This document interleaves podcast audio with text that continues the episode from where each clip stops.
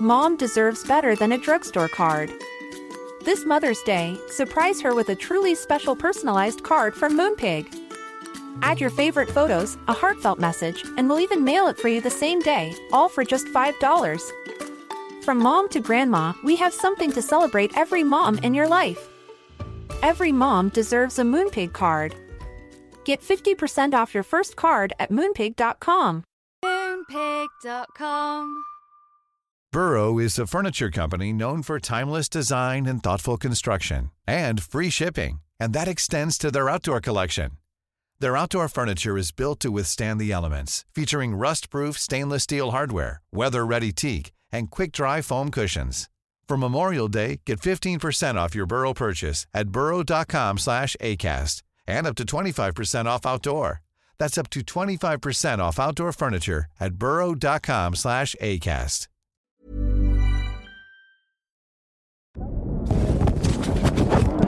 Spoke Media. Not Sorry Productions. Julia, happy Thanksgiving. Happy Thanksgiving to you too. Am I one of the things that you're most grateful for? Like in my top two? Yeah, definitely. Great. Glad we got that out of the way. You're my top five. Wow. What's above? You're just like in my top five. I don't want to tell you where you are. Maybe you're number one. I'm going to demote you.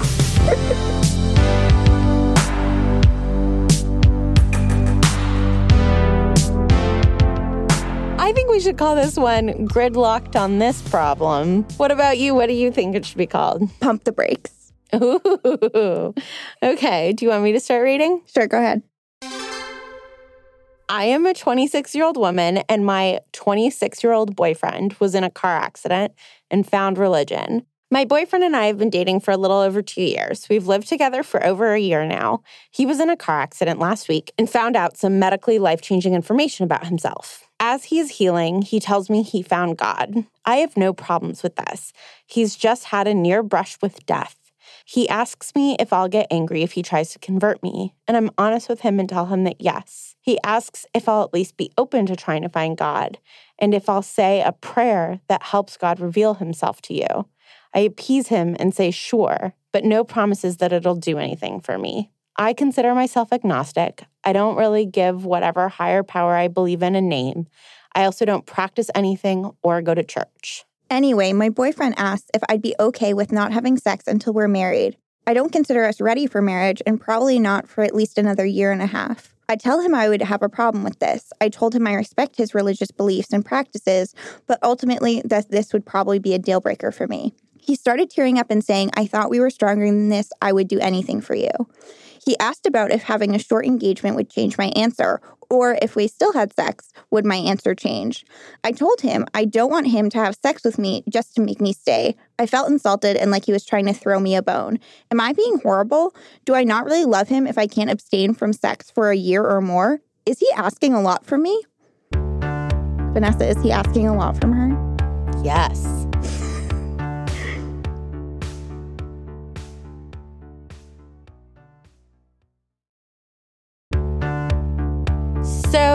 For her, it seems like it's more, it's like, no, I'm not going to stop having sex, which is something that I don't think is like sinful or that needs to be within the bounds of marriage because you've had this religious revelation. It doesn't feel like she's saying, I'm sorry, I need sex more regularly, so I'm not going to wait for a year. I bet if it was for a medical reason that he couldn't have sex for a year and a half, she would be fine with it, right? If he was in a car accident that made him like paralyzed in some way, where like he needed to be healing in a certain way that he couldn't have sex, I am sure that this woman would be like, that's fine. We won't have sex for a year. But the fact that she does not believe that like religion should get in the way with sex, she's like, no, that is completely changing our value system and the way that we interact with each other.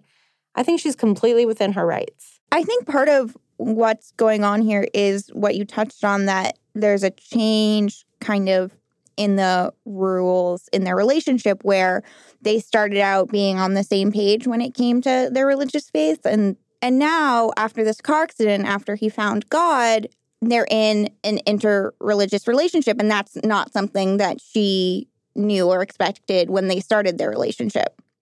I really, really hate that he says, I thought we were stronger than this. I would do anything for you. Like, it's just not true. And so, like, it's so manipulative. And I guess I do believe absolutely in unconditional love. And I think if my partner were to become very religious in a way that that would not like jive with me, I think I would still love him and not want to be in a relationship with him anymore. Living a religious life is is a daily and constant devotional practice that like I have chosen not to engage in for a lot of reasons. And so if suddenly Peter were to become like a very devout Catholic and like wanted to dedicate a lot of his life to that, I think I would still love him and decouple myself from him. I think in the circumstance you just described, I would handle it a little differently. I think part of my sticking point is that he's trying to convert her and he's trying to get her to believe what he believes. And she says she's fine with him finding God. I think part of the problem here is that this is not a daily contemplative practice that he's doing by himself in the morning, that he's feeling the need to wrap her up in his transformation. And that's actually what's pushing her away the most is not the God aspect because she says she believes in something, she just doesn't want to put a name to it. He's forcing her to believe what he believes. Well, he's at least forcing her to change her behavior. And I think, yes, you're pushing me to be more specific. Like if Peter started going to church on Sunday mornings, I'd be like, great, right? Like, I hope you have a like more meaningful relationship in the world that like makes you loving and happy. But if I was suddenly being asked to like have crosses hung in my house, once it started asking things of me that I didn't believe in, that is where I think I would like really come to a sticking point and she is being asked to engage in something that she doesn't believe in, which is abstaining from sex until marriage. She's like, I don't believe in abstaining from sex until marriage. And like, I think if she was on the same page as him, there would be something incredibly romantic about this. Like, we are having a spiritual journey together, but it is the coercive part of it that is like really troubling to me. One of the most beautiful things I've ever seen in my entire life was at one of my cousin's ultra Orthodox weddings where it was such a specific moment. She was a woman who had been proposed to several times and had said no. And even though she was very orthodox and she was getting quote unquote like too old within the community to be saying no to men, but she was like, I want to wait for a love match. And she found a man and fell in love with him, even though she was like so old, like 26 or something. And under the chuppah, like everybody watched them touch for the first time, like hold hands for the first time. And it was such a powerful and spiritual and beautiful thing to watch. And I found it deeply moving. But it was within those exact circumstances where it was like two people who had really waited for each other and had the exact same like ethics and values and beliefs that made all of that so beautiful. And I wonder if it was like gross and weird of me with my secular gaze to be sitting there and only seeing the beauty of it and like not thinking about any of the sacrifice or, you know, horny nights that they were like, this sucks. so I guess you've brought up what part of religion adds to love and what in some ways elevates it beyond what we normally think of as love? Is there a spiritual aspect that makes it somehow more important, more exciting, and more beautiful to have a really cohesive spiritual connection as well as a romantic connection. Yeah, I just think it's really complicated. I think it's complicated when like we fetishize religion as like adding a forbidden quality to, you know, sex. I think it's complicated when we impose ideas of virginity onto women's bodies. I think it's I really don't like that certain religions consider masturbation sin, but then I also think the confines of religion can elevate a relationship. So I think we should probably talk to someone smarter than we are on this topic. Let's do it.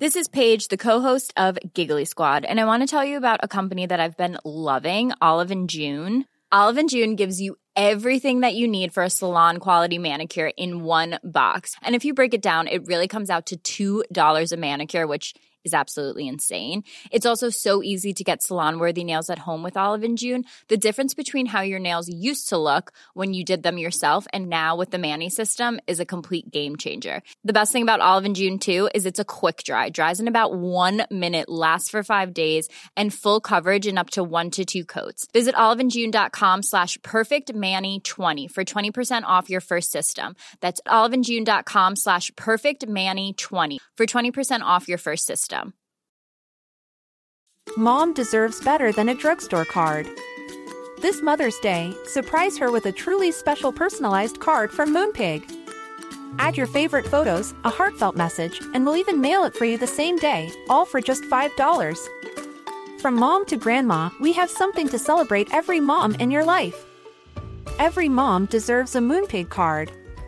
Get 50% off your first card at moonpig.com. Moonpig.com.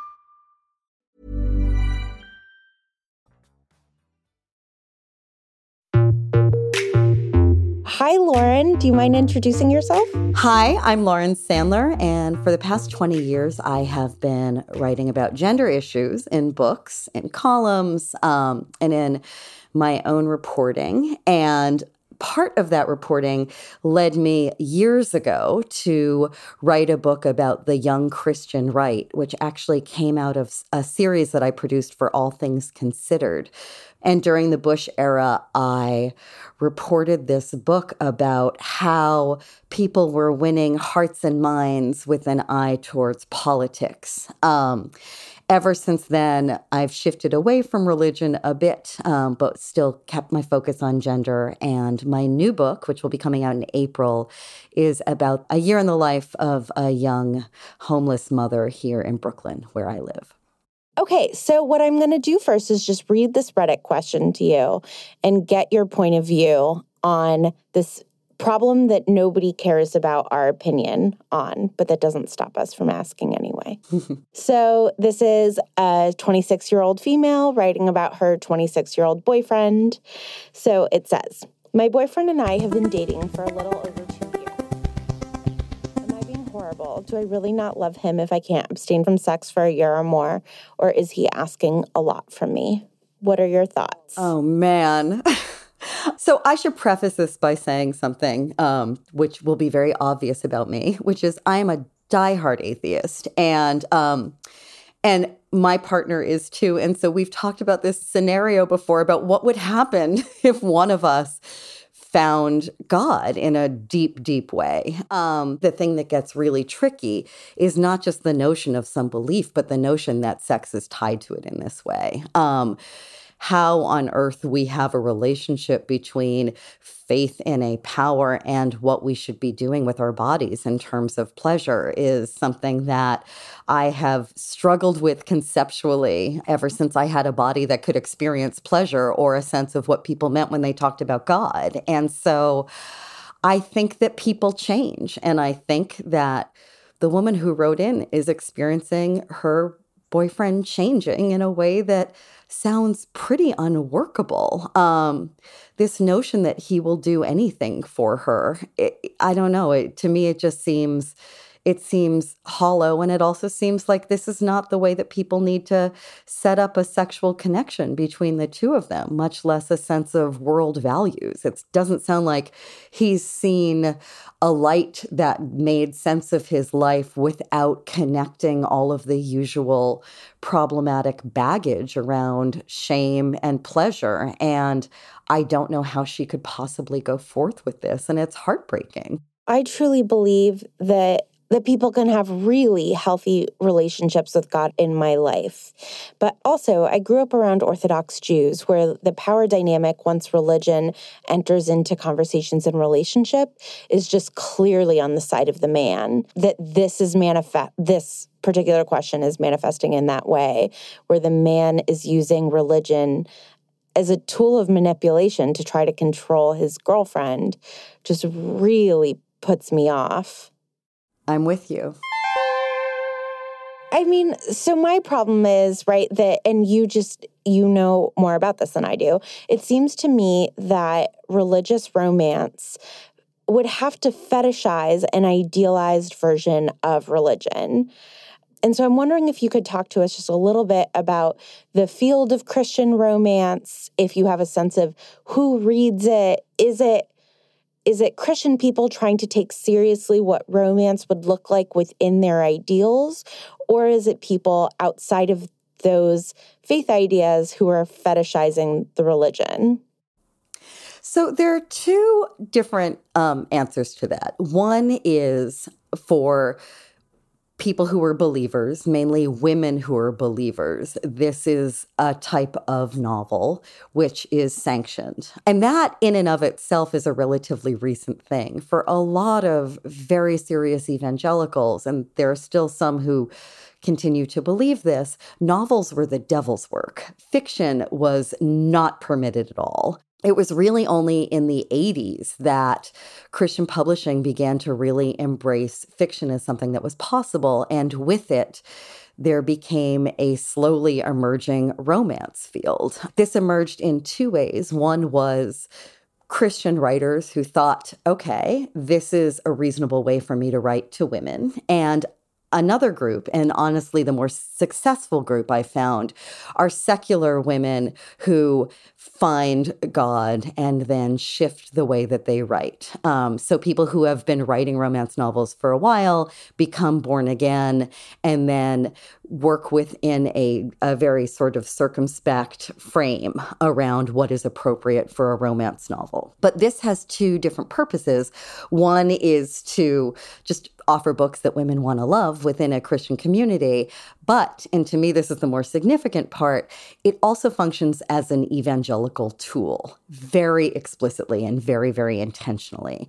The idea being okay, if you have a friend who isn't saved and you hand her a copy of a Christian romance novel, can she find the light of God through reading a book? In the same way that romance novels and indeed most novels really affect our hearts, can these novels affect one's heart for God and deliver someone to Him? I first discovered this genre back almost 20 years ago when I was reporting about it for Salon. And over the years, I've purged my book collections, and there are things that I've gathered for my own reporting that, you know, end up in used bookstores or on the sidewalk. But Francine Rivers' Redeeming Love is one that will last forever on my bookshelf because it really does feel profoundly like something. And Redeeming Love is a historical novel um, set in the 1850s in the California Gold Rush that follows a young woman named Angel, who is a prostitute across the country and into the brothels of Sacramento. And there's a man named Michael Hosea who God tells, This is your woman. Angel is your woman. Make her your wife and find her heart for me. And should I just like read you a paragraph of it? Because it's so delicious to me. Please. Okay, all right, ready?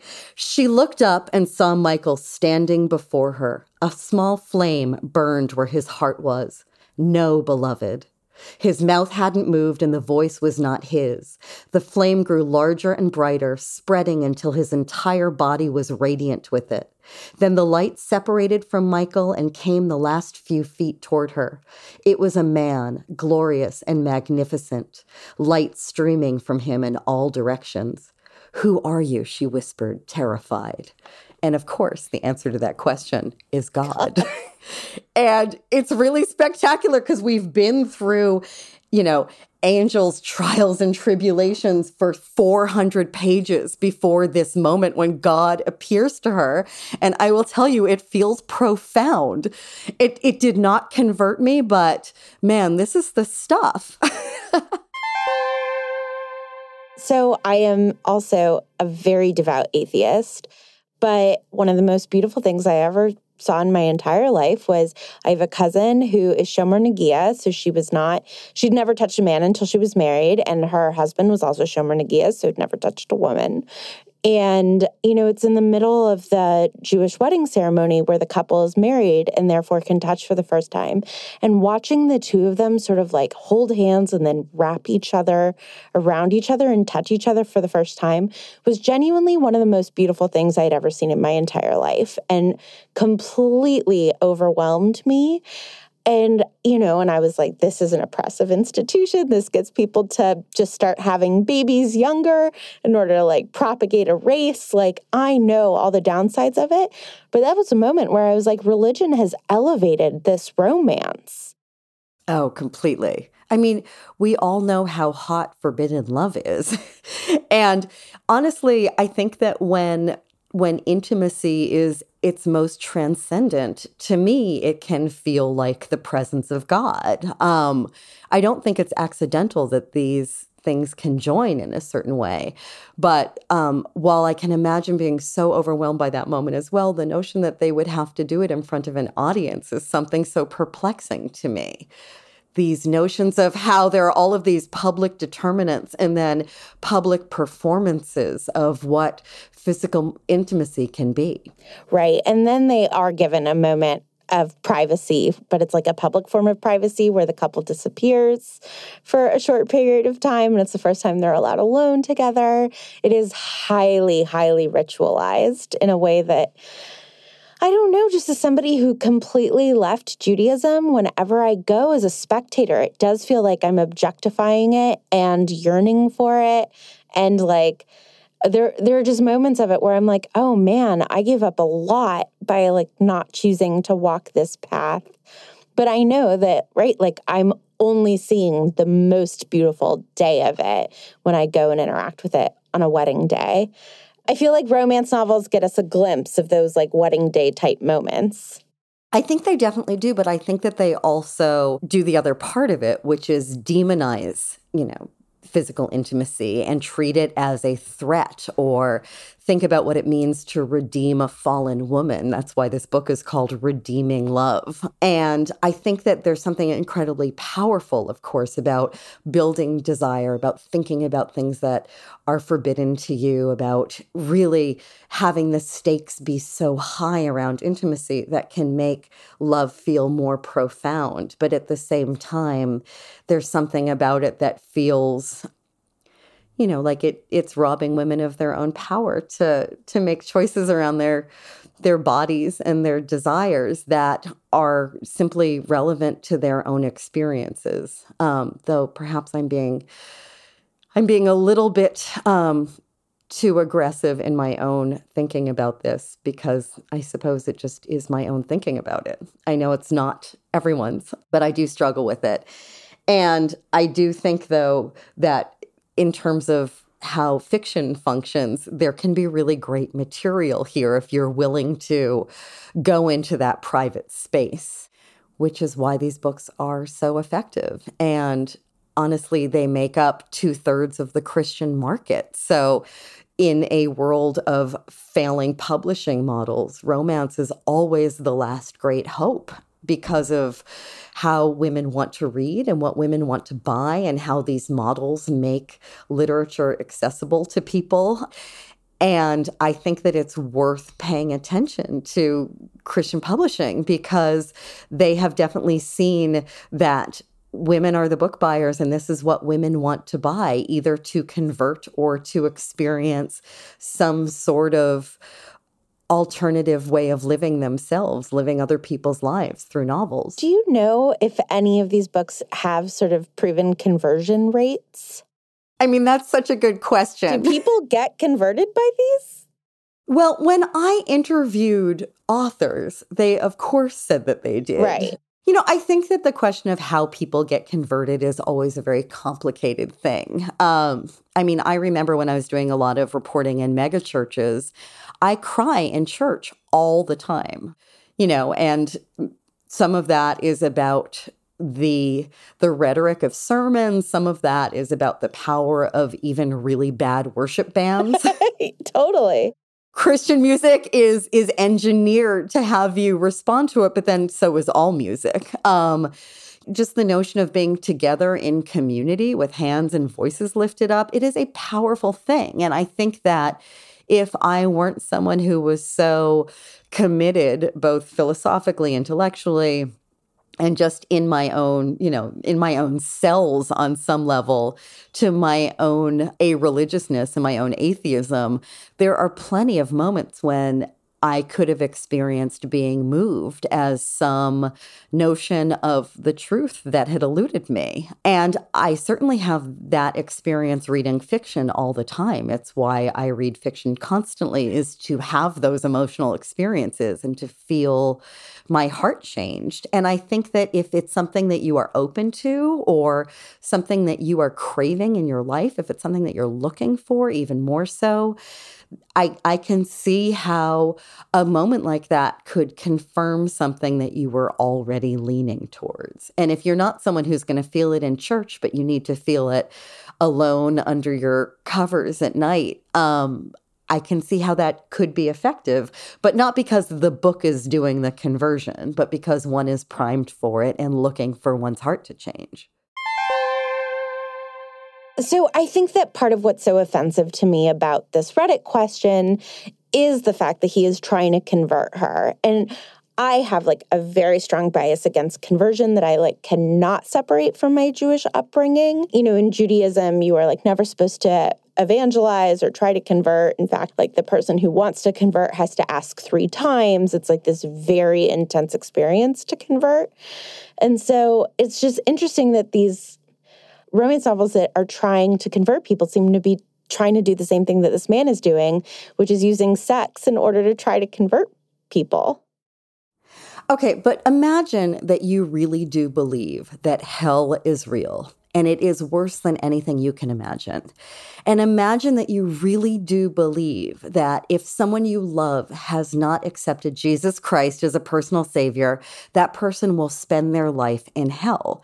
You, I mean, I would do anything in that moment to convert the person that I love and frankly anyone just almost as a humanist who who would ever want another human being to spend their life in hell if you believe that it's real. I i can completely imagine that experience because i know that i have my own versions of it politically. It's how i feel about feminism it's how I feel about what it means to live in poverty on this earth. There are things that to me feel so unbearable that another person would have to live under a form of oppression, that I will do almost anything to try to change the parameters so that someone doesn't have to live that way. And that's temporarily on earth. So, on the one hand, I completely agree with you. I mean, imagine how much I agree with you as a Jewish atheist. You know, we're off the hook for this stuff. We don't believe in hell in the same way, and we don't believe in bringing someone into faith in the same way, whether we are faithless or incredibly faithful. But if that is what you believe is absolutely true in the world, why would you not use anything to do it? Whether it's this Reddit guy or whether you're writing a romance novel. Yeah, I once got very offended. Somebody stopped being my friend freshman year of college because she didn't want to make friends on earth that she wasn't going to be able to spend eternity with. And I remember being very offended that she didn't try to convert me. I was like, why wouldn't you want to save me? Like, why are you cutting me out instead of trying to save my eternal soul? That is pretty brutal. I know. I was like, that is so hurtful. It's funny when I was um, when I was reporting my book Righteous, which was my book about the unchristian right. Um, I'll never forget this moment where I was having dinner at the home of a couple of young evangelicals in Seattle. And they were so smart and so interesting. And we had a real connection. You know, she drove a Vespa and was a women's studies student. And he was really into bands that I liked. And we just had this really terrific connection. And after dinner, I will never forget him sitting in his big armchair in his living room and looking at me and saying, you know, Lauren, we have a lot in common and I really like you, but this is as far as it goes. And it was the ultimate freeze out. And I get it. Um, it sucked, but it really made sense to me. Like, okay. And I was thinking about him when you were reading that Reddit question because if that is what you believe, there is a limit to how far a relationship can go. And I think it's tragic. I can't imagine believing it. But if that's what you feel and that's what you know, it makes sense. Yeah. I think I'm leaving this conversation with you being much more sympathetic to this guy. I was like, he is trying to control her, and he's not. Um, through my feminist atheist lens, I see it as him trying to control and manipulate her, but he's trying to save her. Right, but she still has got to leave his ass. Uh, Lauren, thank you so much. Everybody go out and buy every book that Lauren Sandler has ever written. it's such a pleasure talking to you, Vanessa. I feel like a kindred spirit. I really do too. I now want to talk to you about the afterlife forever. We won't have forever, but I would like to talk to you about the afterlife for the rest of this mortal life. How about that? Perfect. Sign me up. Great. Lauren, I'll talk to you soon. Bye. Bye.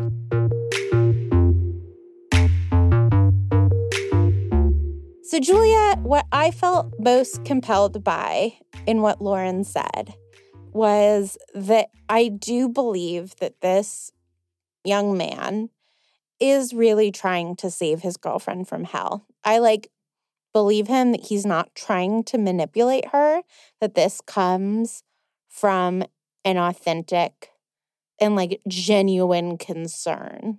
Yeah, it certainly, when I read it, did not occur to me that he thought she was going to hell and was trying to convert her for that reason. I was more thinking about he wanted this to be a part of her life so they could share it. I didn't really understand that he could be thinking that she was imminently at risk of something. Again, like just based on how you just said it, I still think my conclusion is the same though, which is that they have to break up because they see the world in fundamentally different ways. And I believe him that it's coming from a good place now. And I still don't think that their relationship can or should survive this. Well, I think that you and Lauren and I are all kind of in agreement about that. And I think perhaps the person who wrote this Reddit question is as well. And that's why she's struggling so much to figure out what to do in their relationship given this really sudden change. Yeah. I mean, the scary thing is the change, right? I would say that, like, the thing is that they're not married. And so there seems to be an easier out. And I'm just trying to think, like, you know, I'm in a deeply committed partnership with someone. And if he were to find God, I would like to think, even if he suddenly believed in the afterlife, I would like to think that he and I would find a way to work through it. Something that Emily Nagoski said to us months ago now is that to love unconditionally is to love somebody who's constantly going to be changing. We're all changing all the time. And yeah, this question just scares me because I'm like, oh, there would be certain changes that would really challenge me. I don't think necessarily the hardest part of your partner finding God, though, is the belief necessarily. I think the part of this question that troubled me the most is the active conversion. And so if Peter found God, but just like prayed at night and didn't want you to pray with him, maybe that would be fine. But he would have to be trying to change you as well. Yeah, but you know, and this is something that I heard in divinity school and that I think Lauren said really well. You know, if if you believe in this type of God, right? And obviously there are a million different gods to believe in and but if if you believe that the person you love is going to hell, it is an act of love to try to convert them. He deeply means this as an act of love. Yes, I am now compelled by that as a possibility. Which is why I try to convert everybody to be dog people. Having a dog makes you live longer. I'm just trying to save you all. I thought you were going to say cat people go to hell. no. Do you still want to call this episode Pump the Brakes? Absolutely. So, our advice is to break up, pump the brakes, turn on the emergency brake, turn around, drive in the other direction, buckle up. Put your hazards on. What about instead of pump the brakes, let this drive a wedge between you? Beautiful. Really poetic. Thank you. Julia, I'm going to go home and do laundry. Do you want to come?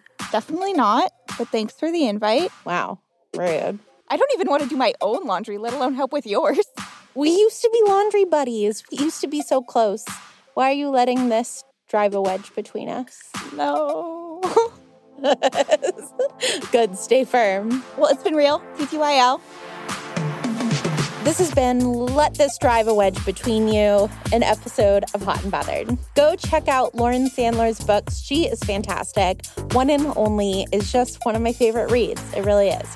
Follow us on Twitter and Instagram at the Rom Pod and leave us a review on iTunes. And please support us on Patreon. You can get extra love advice from us. What could possibly be better?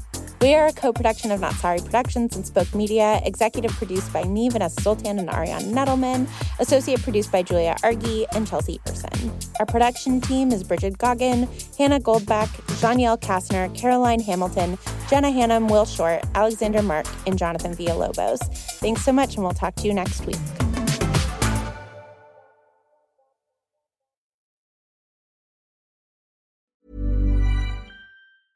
A lot can happen in three years, like a chatbot may be your new best friend. But what won't change? Needing health insurance. United Healthcare Tri Term Medical Plans, underwritten by Golden Rule Insurance Company, offer flexible, budget friendly coverage that lasts nearly three years in some states. Learn more at uh1.com.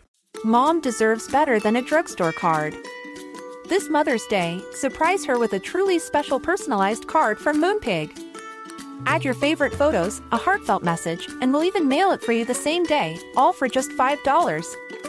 From mom to grandma, we have something to celebrate every mom in your life. Every mom deserves a Moonpig card. Get 50% off your first card at moonpig.com. Moonpig.com